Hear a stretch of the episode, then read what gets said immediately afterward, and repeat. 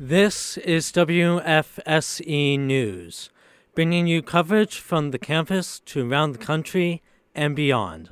I'm Thomas Taylor. And I'm Park Zilhaver. And these are your headlines for January 16th, 2020.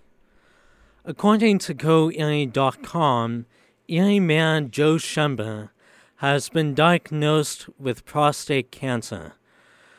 This is breaking. At a press conference earlier today, he says he will undergo surgery and radiation therapy, and the cancer is in an early stage. He expects to continue his work as mayor while going through treatment. Dr. Peter Lund says the cancer has not spread outside the prostate and it is at a curable stage. The mayor says he expects to make a full recovery.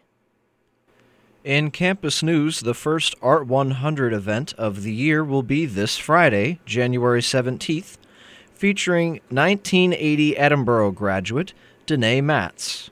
Currently living and working in Berkeley, California, Matz will return to campus to create a one of a kind evaporation pool at the Bruce Gallery in Doucette Hall. Taking place from 6 to 8 p.m., this event is free and open to the public. The University Programming Board is once again hosting Grocery Bingo. On Saturday, January 18th from 8 to 10 p.m., you can come to the multi-purpose room in the Frank G. Pogue Student Center to play bingo and have the chance to win free groceries. This event is free to enter and is sponsored by the Edinboro University Student Government Association. This coming Monday, January 20th, will be Martin Luther King Jr. Day.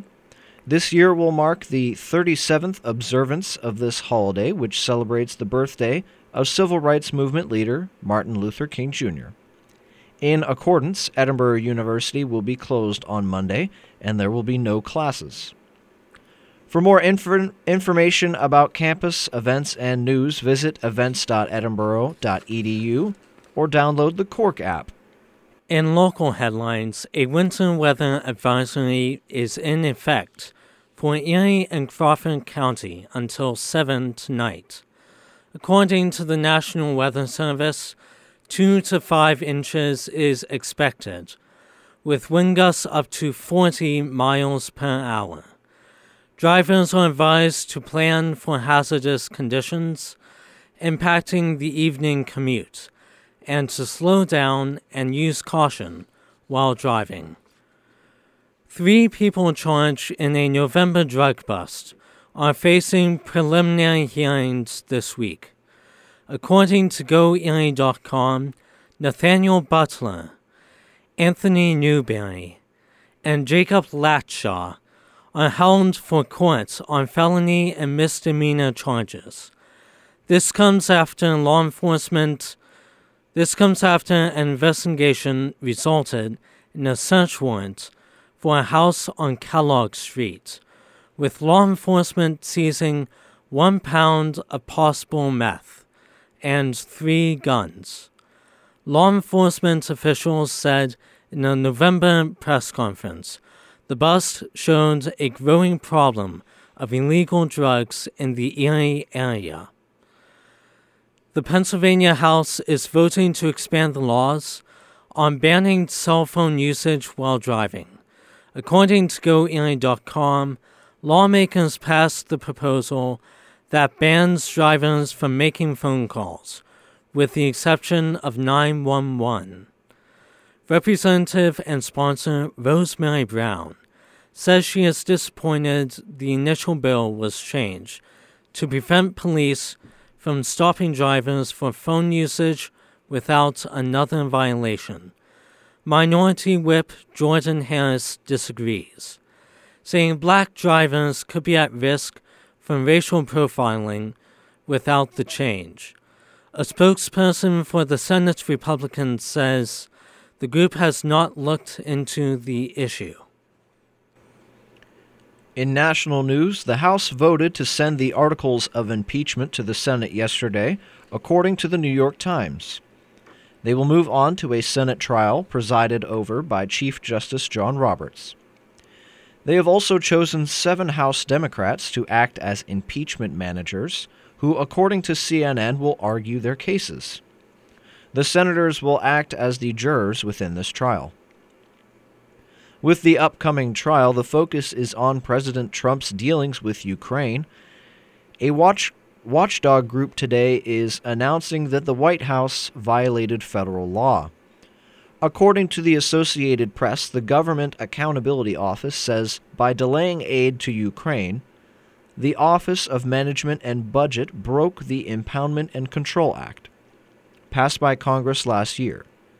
House Speaker Nancy Pelosi says this is evidence of the Trump administration breaking the law. The Office of Management and Budget denies this and says it was within legal grounds. After the Democratic debate on Tuesday, there was a tense exchange between Bernie Sanders and Elizabeth Warren. Warren accused Sanders of calling her a liar on live TV. According to the New York Times on Monday, Warren claimed that Sanders said a woman could not be the president. Sanders later that day denied this claim and said Warren's team was lying. CNN is reporting that at the debate the next day, viewers saw Sanders attempt to shake Warren's hand and then get into an argument that could not be heard on camera. CNN microphones did pick up the audio and were able to hear their conversation in which Warren accuses Sanders of calling her a liar. In international headlines, CNN reported on Tuesday that Iran has been working towards bringing a criminal case to the International Criminal Court against the United States Army, government, and President Trump for the killing of Iranian General Soleimani. The spokesman for Tasnim, Iran's semi official news agency, states that Soleimani's death is viewed as an act of terrorism. Yesterday, the White House abruptly canceled four classified congressional briefings related to the ongoing crisis with Iran, according to CNN. The briefings involved embassy security, the administration's Iran policy, authorities for the use of force, and counterintelligence issues related to Iran. Some senators, particularly Democrats, are likely to form a vote on a war powers resolution to limit President Trump's military actions in the country. For continued coverage on campus events, go to edinboronow.com. Be sure to tune in every Monday and Thursday at 3 p.m. or follow Edinboro Now on SoundCloud. For WFSE News, I'm Thomas Taylor. And I'm Park Zilhaver. And you're listening to 88.9 WFSE, Fighting Scots Radio.